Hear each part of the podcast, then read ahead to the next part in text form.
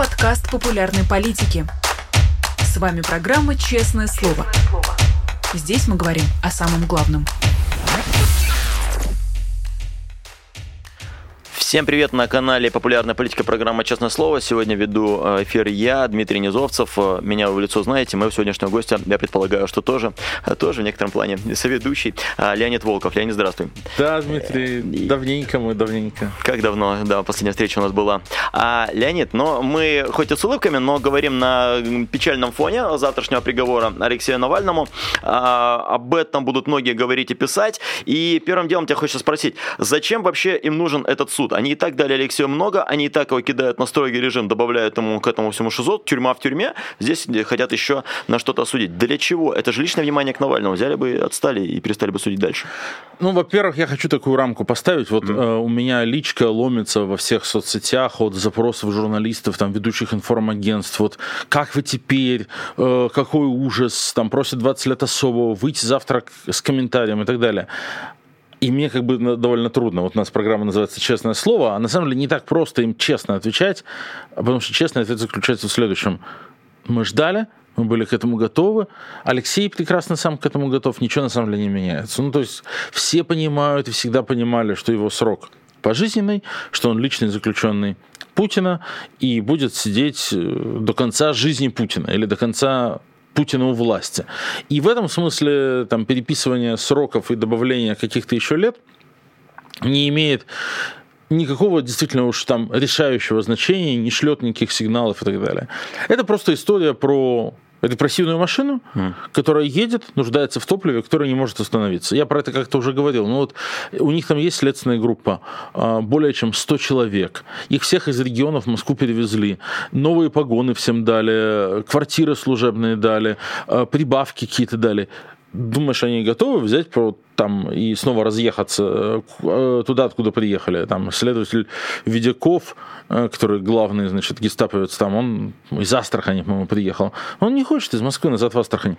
Поэтому им надо как бы придумывать новые дела, новые обвинения. Закончить с этим, обязательно еще за какой-нибудь возьмутся. Ну, чтобы начальству писать отчеты, мы тут делаем а, важную работу. То есть тут есть такая просто логика а, самоподдерживающейся бюрократической какой-то истории. Ну и, кроме того, конечно, есть одна практическая задача, которую они пытаются решить.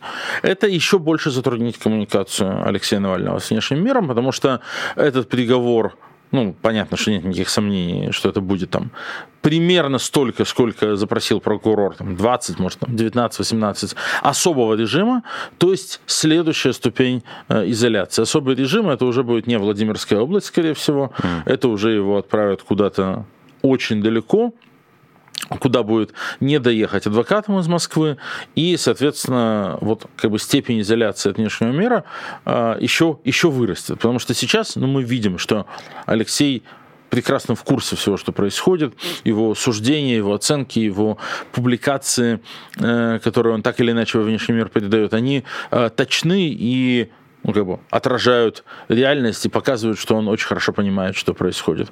Mm. Они надеются, ну, как бы разорвать его контакт а, с реальностью.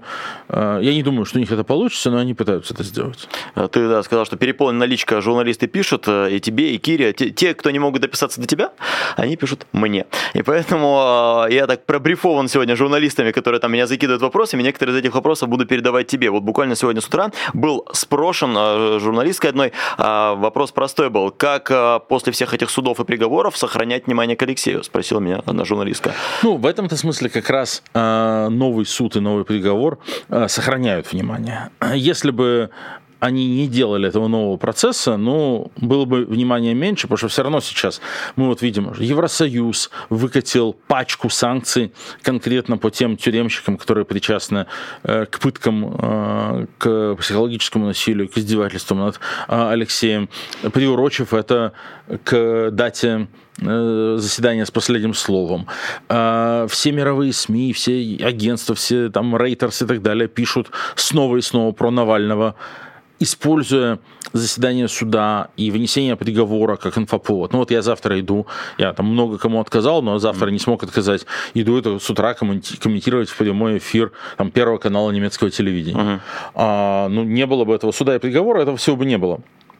То есть в этом смысле Кремль э, себе хуже только делает. Конечно, все равно, если бы и не было этого суда и приговора, мы бы сделали что-то, чтобы о Навальном не забывали. У нас для этого есть международная компания «Фри Навальный». Мы безотносительно суда и приговора проводим 20, 20 августа, в третью годовщину отравления Навального, митинги новые по всему миру под лозунгом Путин убийца, mm-hmm. напоминая про преступления Путина, э, э, не только связанные с э, войной в Украине, но и преступления, которые он совершал до того.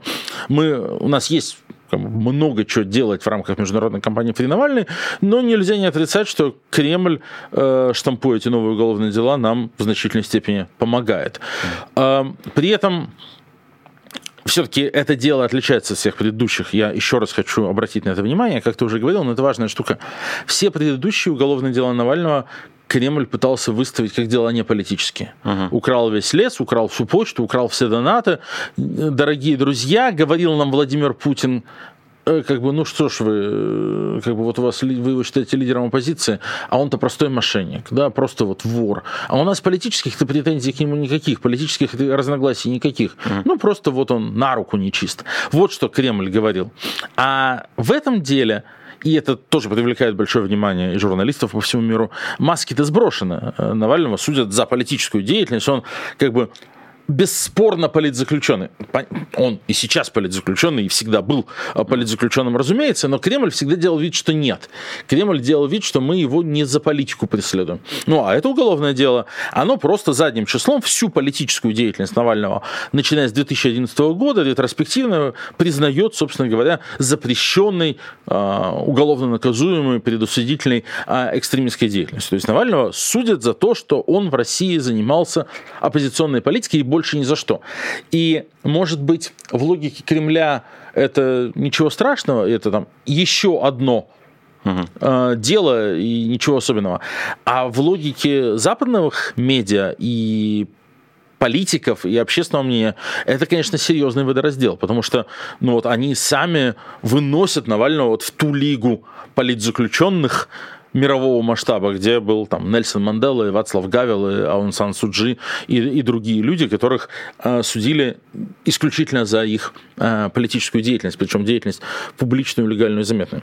И, в общем, э, ну, чтобы не сложилось впечатление, что мы тут сидим и радуемся. Угу. Мы, конечно, не радуемся. Все это было бы в каком-то смысле политически хорошо, потому что ведет к росту э, веса политического Алексея Навального, его упоминаний э, и так далее. Но его реально сейчас пошлют на особый режим куда-то в очень тяжелые условия, очень далеко и в страшную глушь, где, понятное дело, угроза для его жизни будет больше, просто потому что на происходящее с ним не будет возможности так оперативно реагировать.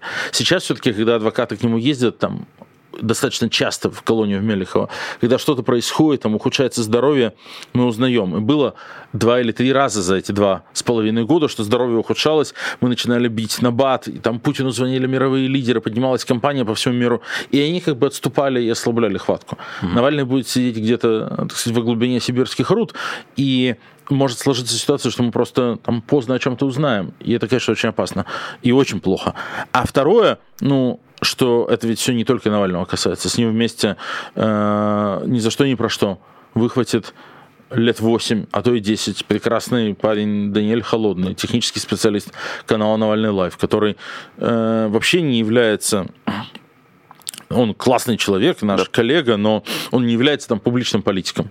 И его тоже судят по этой же статье, просто вот из каких-то соображений следствию хотело, что там два человека сидели на скамейке подсудимых, и холодный, ну просто вот ни за что, ни про что ну, уедет да, под раздачу. тоже в колонию.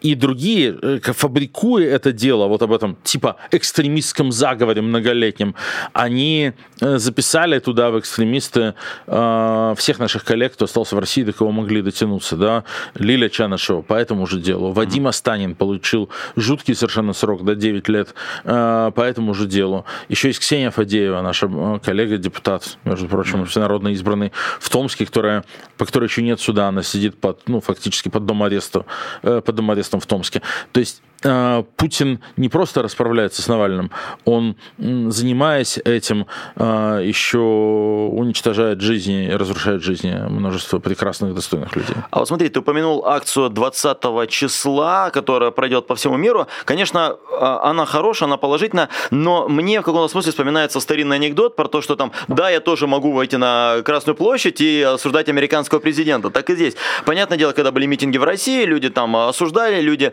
а, для них это была проблема. Сейчас люди выходят на безопасные европейские площади, безопасные европейские города и говорят там, Путин негодяй. Имеет ли смысл это вообще? И так, мне кажется, в Европе, в США, где угодно, всем понятно, что Путин убийца, Путин упырь. А почему ты считаешь, что в этих а, митингах все-таки конфликт какой-то есть? Эти митинги очень важны по целому ряду причин. Во-первых, они показывают, что антипутинские настроенные россияне есть, их много.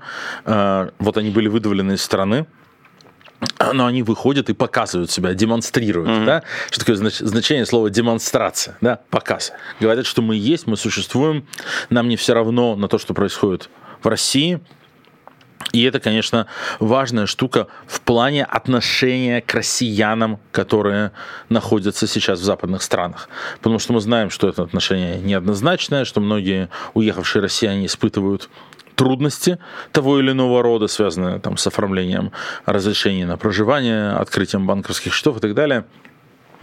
И вот эта демонстрация своей политической субъектности – это заметный, важный шаг в направлении ну, помоги себе сам. Покажи, что ты есть, и ты протестуешь против Путина, против войны, против политических репрессий, политических убийств в России. Э, это заставит к тебе по-другому относиться. Во-вторых, ты не прав, Дмитрий. Mm в том, что европейцам или там американцам всем, всем все, все понятно. понятно. Увы, никому ни хрена не понятно. Полтора года войны, все очень устали, накопилась огромная усталость, огромная фрустрация от того, что ну, то есть последствия войны ударили по всем европейским странам. 10 миллионов украинских беженцев, естественно, не могут не создавать э, давление на рынок труда. Э, изменение структуры закупки углеводородов, да, э, эмбарго на нефть и газ ведут к росту цен на энергоносители и э, наводят огромную инфляцию. Да? Там инфляция в еврозоне в среднем больше 10% в прошлом году, что бьет по кошельку тоже типа обычных а, людей. Э, новости о том, что снова и снова в Украину отправляются там миллиарды долларов или военная техника на а, миллиарды евро, они тоже напрягают и раздражают, потому что конца краю не видно. И, к сожалению, мы это видим в вопросах, к большому сожалению. Но в странах Западной и особенно Южной Европы отношение граждан очень сильно начинает мигрировать хм. от правильного отношения Путин убийца, военный преступник, развязавший преступную войну, к тому, что чума на оба их дома, почему мы должны из этого страдать, давайте заканчивать на любых условиях, неважно на каких, а поскольку западные страны являются демократиями, то такая позиция начинает оказывать давление и на политиков, и на их правительство.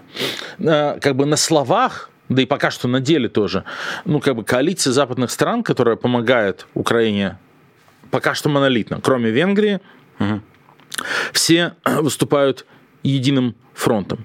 Но, э, так сказать, подспудно проходят всякие нехорошие политические проекты, э, процессы, извиняюсь. Мы видим, как в Германии, это очень видно на опросах, набирают невероятные рейтинги, как крайне правые популисты, так и крайне левые популисты, и АФД, и Сара Вагенкнехт, которые, собственно говоря, являются путинскими полезными идиотами, а может быть и не идиотами, а людьми на зарплате, которые продвигают там, немецкому обществу мысль, это не наша война, нам на них всех должно быть наплевать, э, немецких политиков должны интересовать только интересы немецких граждан, а что там происходит в Украине, не должно интересовать, мы не должны в этом всем никак как участвовать, мы не должны туда тратить ни цента. Угу. Эти нарративы Путину крайне важны. Путин вкладывает большие усилия, я уверен, деньги а, в их продвижение. И мы видим по опросам, что до половины немецких избирателей Ого. уже с этим соглашаются. И, и чем дальше, тем хуже. И в какой-то момент а, коалиции правящей, если она хочет оставаться правящей коалицией, а, никуда не получится деться, кроме как начать там, менять и адаптировать под этот запрос избирателей свою позицию, потому что, ну, как бы так работает демократия. И с этим надо бороться. Uh-huh. С этим надо бороться, потому что вот эти политические процессы во многих европейских странах, которые сейчас проходят, они Путину очень выгодны. А, они ведут всех к мысли о том, что в конце концов, с Путиным придется договариваться. Mm-hmm. От него никуда не деться, войну выиграть против него невозможно, сколько бы денег не вкладывать, сколько бы техники не посылать. И деваться некуда, с Путиным придется договариваться. Mm-hmm. Это было бы, конечно, катастрофой для Украины, для России, для всего мира. Потому что Путин, разумеется, любую передышку, любую договоренность, любое перемирие будет использовать только для одного. Учесть опыт, перевооружиться, мобилизоваться, обучить больше военных, подготовиться к новой и новой и новой атаке, потому что ну, Путин уверен, на его стороне демографическое преимущество, на его стороне преимущество диктатора. Он может не обращать внимания на мнение избирателей, он может не обращать внимания на э, мнение граждан вообще, он может своим репрессивным аппаратом затыкать любое количество глоток, он может не считаться жертвами. Та роскошь, в кавычках, которую не могут себе позволить э, Украина и ее западные партнеры и друзья. Mm-hmm. Поэтому Путин считает, что в долгосрочной перспективе он победит, потому что он пересидит, перетерпит, и потому что ему плевать на жизни э, российских солдат, и он готов их э, спалить в качестве пушечного мяса сколько угодно. А, поэтому ему так надо, чтобы с ним договаривались, чтобы с ним заключали перемирие. Он чем дольше все это тянется, тем ему выгоднее. Соответственно, возвращаясь к 20 э, августа, там важнейшая для нас идея а, митинга 20 августа это его подготовительный период. Вот сейчас мы каждый день разговариваем с нашими активистами в разных странах и говорим, мало только прийти 20 августа. Главное, вы приводите с собой людей из своих стран. Вот вы живете там в Париже, uh-huh. приводите французов, вы живете в Берлине, приводите немцев, тех, кто с нами согласен и хочет сказать, э, Путин убийца. Надо послать сигнал обществу и правительствам в этих странах, в демократических, в западных странах, где как раз работают инструменты публичной политики, где политикам, избирателям, журналистам, гражданскому обществу не плевать на то, что люди думают и на то, что люди говорят на площадях и улицах городов. Приводите э, их с собой. Давайте постараемся сделать так, чтобы это были массовые мероприятия и скажем громко четко и однозначно. Путин убийца. Угу. С ним нельзя иметь никаких дел, с ним нельзя ни о чем договариваться. Он все равно кинет. Надо продолжать с ним бороться, пока он не будет побежден, иначе будет только хуже. Да, пока ты говорил, вспомнил, что у тебя год назад был пост на тему того, что спустя какое-то время появятся, не помню, оперировал ты это таким термином полезные идиотики, но тем не менее, да. Оперировал так, да, и появились. И появились, да, и он сбылся. А, но при этом где-то год или полтора назад в интервью ты говорил, для нас очень важно не оторваться от России. Мы российская организация, мы а, следим за российскими Не то, что я это говорил год назад, я и говорю примерно каждый говоришь, день. Да, ежедневно. Но вот эта акция, она э, так декларируется, что она будет везде, кроме России, любая страна, кроме России. Не боишься ли ты, что это уже начинает отрывать слегка фонд борьбы с коррупцией от России? Ну, у этой акции есть понятный смысл для России. Я надеюсь, что те, кто нас смотрит в России, читает, слушает, наши сторонники в России, понимают, что и зачем мы делаем. Мы делаем очень простую вещь. Мы демонстрируем по всему миру, вот эту идею, что а, с Путиным нельзя договариваться, что с Путиным надо бороться. А еще мы делаем это не в простой же день, мы делаем это 20 августа в третью годовщину Алексея Навального mm-hmm. отравления. Мы напоминаем и показываем, что Путин не на ровном месте – начал войну 24 февраля 2022 года, что он готовился к этому вторжению, готовился в том числе защищая политическое поле в России, репрессируя оппозицию, убивая своих политических а, оппонентов. Мы напоминаем всему миру, проводя вот этот всемирный митинг 20 а, августа, что сначала Путин на протяжении десятилетий со своими друзьями обворовывал и репрессировал Россию боролся с нами, уничтожал нас. И только когда он реально там полицейскими дубинками и новичком э, забил, так сказать, в асфальт российское сопротивление, тогда уже он э, счел, что ситуация назрела для э, вторжения э, в Украину полномасштабного. Mm-hmm. Э, и вот эта вот штука, она, ну, наглядно как бы связывает провязывает вот события, которые происходили в России до 2022 года и войну, и показывает наглядно, что россияне в массе своей являются жертвой преступника Путина, а не его соучастниками. А, если еще говорить про эту акцию, так закрывая тему этой акции, там будут, э, ну, я знаю, люди, которые готовятся, они собираются выносить и куклы Путина, и там будут юмористические какие-то плакаты. И э, знаешь, чем хочется спросить? Я вижу у тебя в соцсетях тоже там много юмора, пусть не на тему акции 20 числа, но вообще. И очень часто это становится объектом для атаки среди тех там недобитых каких-то отделов арти, э, которые борются с Навальным и его сторонниками. А можно ли юморить сейчас, когда судят Алексея, когда идет война, а корректно ли это вообще, юмористические передачи, юмористические какие-то плакаты. Ну, вы посты Алексея это почитайте. В них да. в самих очень много юмора, иногда черного, но угу. хорошего и классного юмора. А, диктаторы боятся быть смешными. Угу. Диктаторы всегда смертельно серьезны. Диктаторы ненавидят когда над ними иронизируют. Диктаторы ненавидят, когда над ними смеются, потому что э, через смех ты становишься жалким, и смех побеждает страх. Угу. Конечно, это личное дело каждого. Конечно, не каждый готов э, выходить на акцию «Путин убийца», э, с каким-то, так сказать, плакатом или э, перформансом юмористического содержания. Для кого-то это в первую очередь повод вспомнить о жертвах, о людях, которых Путин убивал, убил и убивает. Каждый день он убивает сотни людей в Украине. До этого много лет он убивал а, россиян. А, жертв путинской диктатуры, жертв путинской агрессии сотни тысяч. Угу. И понятно, что там, заявляя Путин убийца, мы вспоминаем этих жертв. И это не всегда там, повод улыбнуться. А для кого-то это повод показать, вот ты страшный кровавый диктатор, а мы тебя все равно не боимся, угу. и мы над тобой смеемся. Это еще зависит очень много ну, от политической культуры разных стран. Мы эти митинги проводим во всем мире. Мы думаем, что люди выйдут там не менее чем в 50 странах а, мира. А, ну, политическая культура везде, везде разная. Вот во Франции, там, где есть Шарле Эбдо и так далее, угу. это важная часть политической культуры протестной всегда через карнавализацию, через смех, через издевательство. Такая вот выплескивание своих чувств. Вот мы говорим Путин убийца, демонстрируя, что мы тебя не боимся, что мы над тобой смеемся, что мы видим какой то жалкий и мерзкий э, через карикатуру, через э, какие-то слова, через плакаты обидные.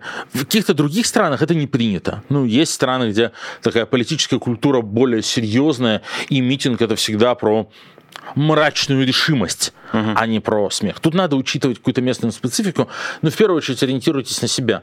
А, я лично, как один из организаторов, буду рад любому человеку, который он придет. Со смешным плакатом, с злобным плакатом, с траурным плакатом, без плаката. Вы, главное, приходите, там разберемся. Угу. От юморных тем к серьезным. У нас половина эфира прошло. Друзья, ставьте больше лайков, э, нам, нам будет приятно.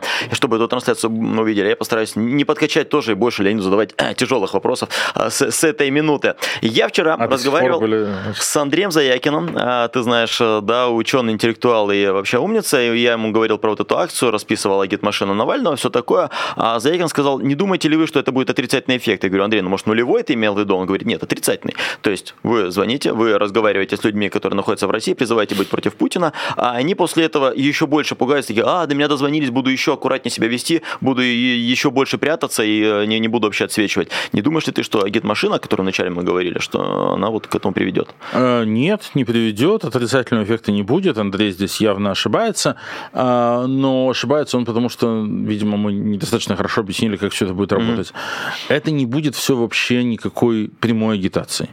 Э, я еще раз расскажу тогда базовую mm-hmm. идею. Вот этот проект. «Агитмашина», к которому уже присоединилось несколько сот волонтеров, и где мы сейчас тестируем технологию звонков, он работает так. Мы звоним, мы проводим социологический опрос, который максимально похож на настоящий социологический опрос. Мы реально выясняем, что люди думают, как они относятся э, к Путину, к войне, к экономическим последствиям, к политическим последствиям. И потом, когда мы больше про респондента узнали, мы его классифицируем по нескольким таким типажам условным. Mm-hmm. И для каждого типажа у нас подобрана значит, методика, как с ним дальше работать. И мы э, через там пару-тройку недель, зная, что человек берет трубку, зная, зная, что в первом вопросе мы про него что-то узнали, мы ему звоним второй раз, может быть, даже если на третий раз, и уже выстраиваем с ним аккуратно разговор с учетом того, что мы о нем знаем, понимаем, и как люди вот этого типажа э, реагируют на что-то. Mm. Вполне возможно, что и второй, и третий разговор тоже будут иметь форму опросов. Mm-hmm. Просто мы будем задавать вопросы, которые натолкнут человека на самостоятельные размышления. Ну, то есть, очень грубо говоря, мы прозвонили первым холодным звонком, провели опрос. Совершенно настоящий соцопрос, без дураков, в общем-то. Но в соцопросе узнали, что человек за Путина, за СВО, как он это говорит, но при этом, э, отвечая на блок вопросов экономического характера, он признал, что благосостояние его и его семьи за последний год ухудшилось. Угу из-за курса валюты, из-за там, потери работы, может быть, из-за э, инфляции, из-за еще чего-то. Окей, мы про это знаем. Он патриот, он, значит, за Путина, он за СВО, да он там готов, значит, бла-бла. Но при этом испытывает экономические трудности. Значит, тогда сценарий второго звонка будет примерно такой. Он тоже будет опросом. Ну, там, но вопросы будут в духе, там, считаете ли вы, что это там, как, как надо расставить приоритеты? Представим себе, что там в бюджете вашего региона появились дополнительные деньги. Mm-hmm. надо их направить на помощь СВО или на повышение там, пенсии, зарплат бюджетникам. Mm-hmm. Всегда можно как бы, вопросы подобрать таким образом, что человек не понял, что его агитирует, но при этом задумался и начал правильно вопрос задавать. То есть мы не ожидаем, что после наших бесед, двух-трех звонков, человек возьмет коктейль Молотова и пойдет поджигать военкомат. Ты не можешь незнакомого человека телефонными звонками заставить изменить точку зрения. Так не работает. Что можно делать? Это помочь людям начать формулировать и задавать правильные вопросы, которые приведут их к правильным выводам постепенно, э, которые дадут им понять, что их экономические трудности или гибель их родственников и близких и знакомых. А у нас по опросу последнему 24% знают кого-то среди близких и родных, кто погиб угу. на войне. Что это все за зря, что это все не за понюшку табака, что это все э, всего лишь ради удовлетворения каких-то путинских амбиций и для того, чтобы э, там, Путин дольше оставался у власти люди, задающие вопросы, неважно какие, любые, mm. это самый страшный кошмар а, путинского режима. Путинский режим стоит, в общем-то, на одном главном ките, на одной главной опоре. На том, что люди самостоятельно, добровольно себя исключают из политической жизни. Вот на том, что людям много лет говорили, политика грязное дело, вы этим не интересуетесь, Путину виднее, Путину виднее, занимайтесь чем хотите, но только не задавайте вопросов, отдайте Кремлю как бы право все решать и все определять в политической жизни. Mm-hmm. И когда люди начинают задавать вопросы, то они довольно быстро начинают осознавать, что у Кремля, у Путина, у пропаганды никаких ответов на эти вопросы нет. Поэтому это все для Путина крайне неприятно. Mm-hmm. Мы поэтому видим вот борьбу с правой оппозицией зачистку Геркина и военкоров, потому что эти люди тоже, там, насмотревшись на эту войну и на то, как она ведется, стали вопросы задавать. И хотя они задавали эти вопросы с позиции лоялистских uh-huh. и говорили, батюшка Владимир Владимирович, почему ты не прикажешь, значит, воевать лучше, это было буквально так же неприятно, опасно и некомфортно для режима, как э, там те вопросы, которые задаем мы. Поэтому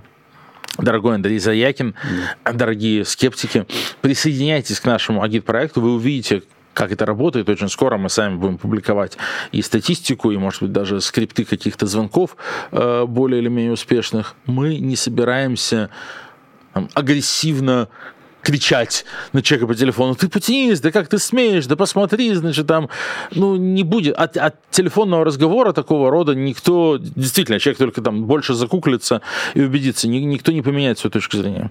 Но вот помочь человеку осознать, что что-то не так в окружающем мире и начать задавать правильные вопросы, это мы сможем сделать. Угу.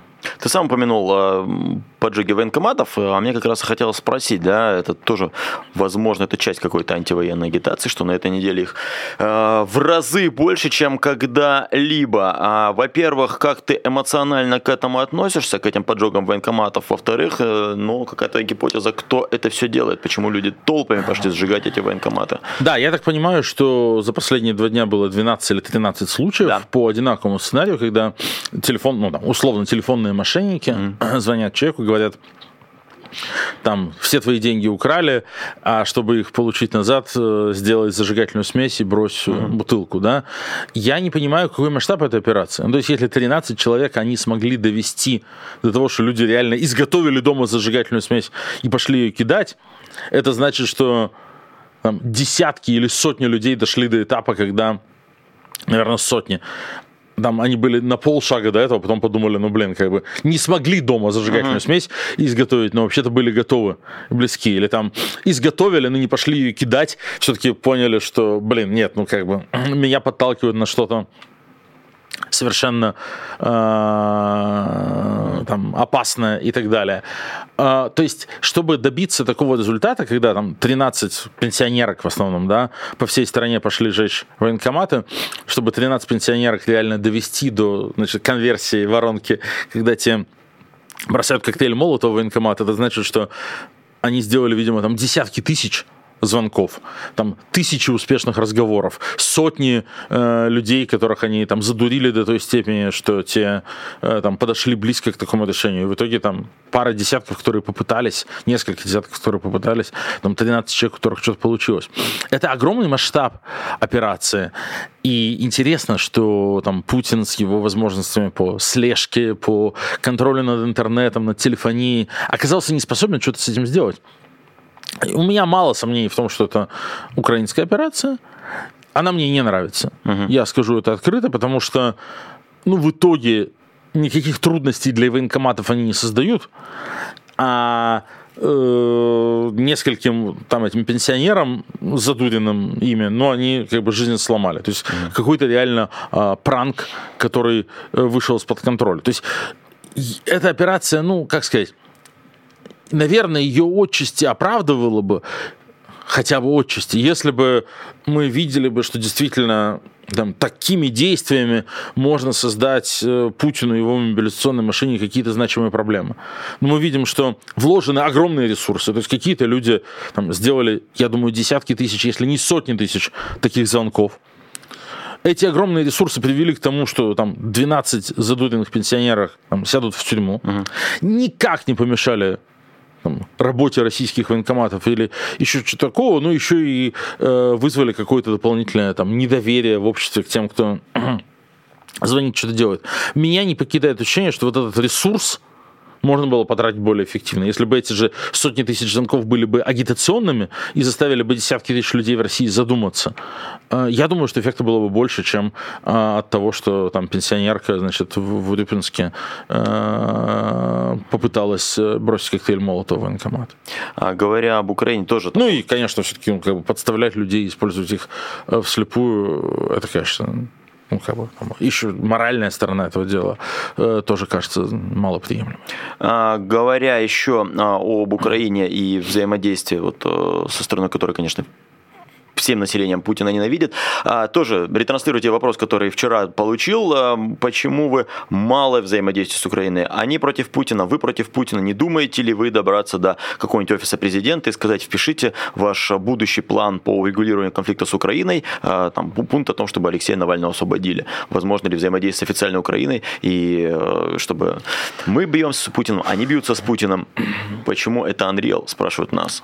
Ну, во-первых, я хочу напомнить, угу нашим зрителям, что э, такого рода взаимодействие у нас было. Угу. Иван Жданов, директор фонда борьбы с коррупцией, ездил в Киев дважды, снимал репортаж, э, общался с, собственно, с, с офисом президента угу. э, Украины еще прошлым летом, э, и потом еще были контакты.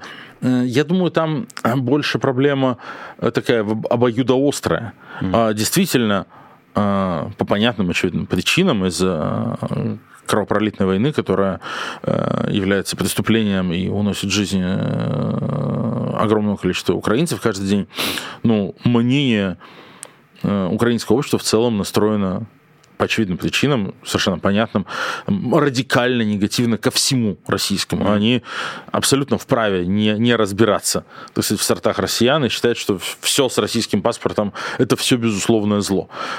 Мы можем с ними не соглашаться, но мы понимаем, почему многие там так считают и почему есть такое право. И в этом смысле я думаю, что Э, там офис э, администрации президента Украины это тоже воспринимает как сдерживающий фактор. То есть там представить себе там, встречу высокопоставленного украинского чиновника там, с кем-то из нас, грубо говоря, э, довольно сложно из-за непредсказуемых политических последствий для этого uh-huh. чиновника в самой Украине.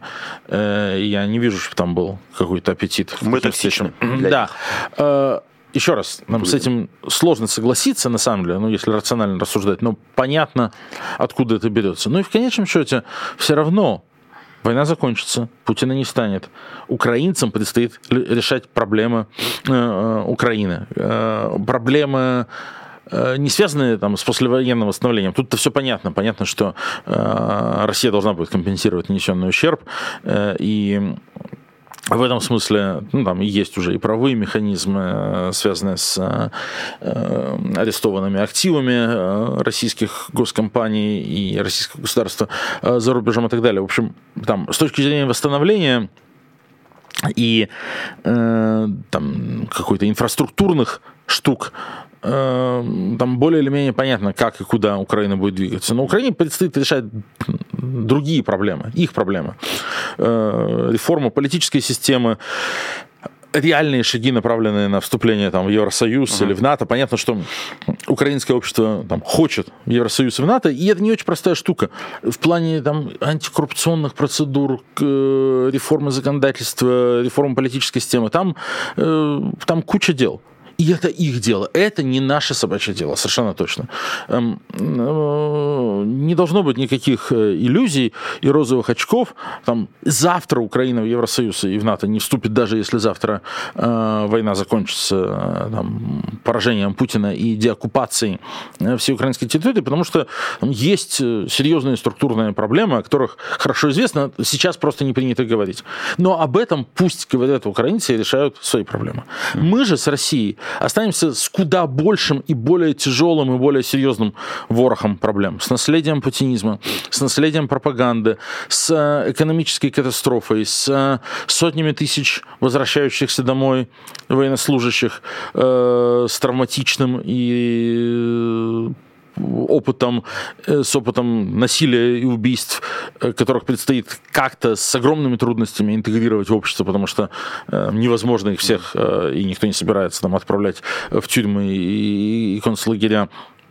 Путинское наследие для постпутинской России это будет огромный, страшный, невероятный комок проблем, с которым там, ответственным политикам, которые придут к власти после Путина, предстоит разбираться это будет, наверное, тяжелее, чем постсоветская трансформация. Постсоветская трансформация была ужасно сложной mm-hmm. и не оказалась в целом успешной, потому что в итоге породила такое чудовище, как а, Путина. А постпутинская трансформация, боюсь, окажется еще сложнее. И нам будет вообще не до проблем Украины или там другого мира, взаимоотношений с ними и так далее. Нам я верю в то, что здоровые политические силы смогут прийти к власти в России mm-hmm. после Путина. И этим политическим силам предстоит работать 24 на 7 в адских условиях, в разрушенной экономике, под огнем критики со всех сторон, разбираясь со страшными психологическими травмами общества и с последствиями пропаганды. И, как говорится, вот дай нам Бог среди всего этого вообще выжить.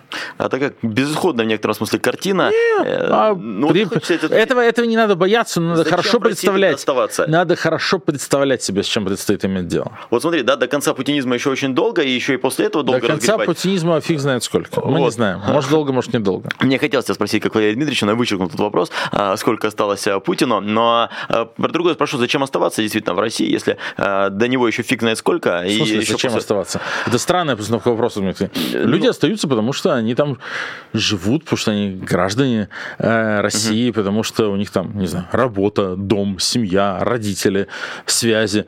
Ну, там сугубое крохотное меньшинство может вот так просто взять, сорваться и уехать. Либо люди, у которых там есть язык, профессия, которая востребована uh-huh. на Западе, накопления, какие-то сбережения, возможность обустроить жизнь, либо люди, которым реально уже просто некуда деваться. Там политические активисты, э, которым в 6 утра стучатся в дверь э, следователи, люди, которые находятся там под серьезным риском политических преследований. Это вот две категории тех, кто уезжает. И они суммарно составляют там ну, там, наверное, меньше процента угу. всех россиян. 99% никуда не уезжает, не собиралась и не уедет. Угу. И это тоже, ну, там, реальность, с которой надо работать. А, напоследок, несколько вопросов, которые нельзя не задать по мотивам того, что было в минувший уикенд, э, ваши дебаты с Максимом Кацом, перво-наперво. А, ты жалеешь, что вообще в это ввязался? Не, я вообще ужасно доволен. Но ну, я очень доволен. Ты годами умудрялся обходить. Как он там не цеплял тебя, как он не тащил тебя, ты э, отгораживался и отходил. Ну, Максим, Максим Кац 10 лет строит да. свою политическую карьеру на критике ФБК. И мы всегда исходили из того, что, ну, как бы, вот есть такой там мелкий бес, значит, там, он за счет этого пытается расти, бегает и к нам цепляется, по делу, не по делу. Э, вот, это, вот эта мемная фраза. Давайте задумаемся, а все ли правильно делает Алексей Навальный? Угу. Казалось бы, какое твое дело? Ее Кац написал ведь еще в 2014 году. Угу. С 2014 года его там вся политическая деятельность проходит под этим лозунгом.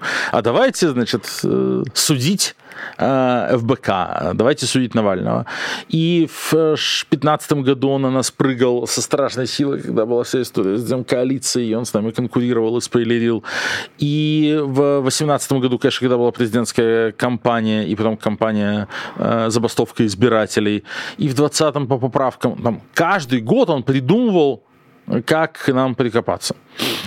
И до поры до времени наша стратегия заключалась в том, чтобы, да, это игнорировать, потому что, ну, как бы человек реально ничем больше не занимается, кроме того, как на нас э, прыгает.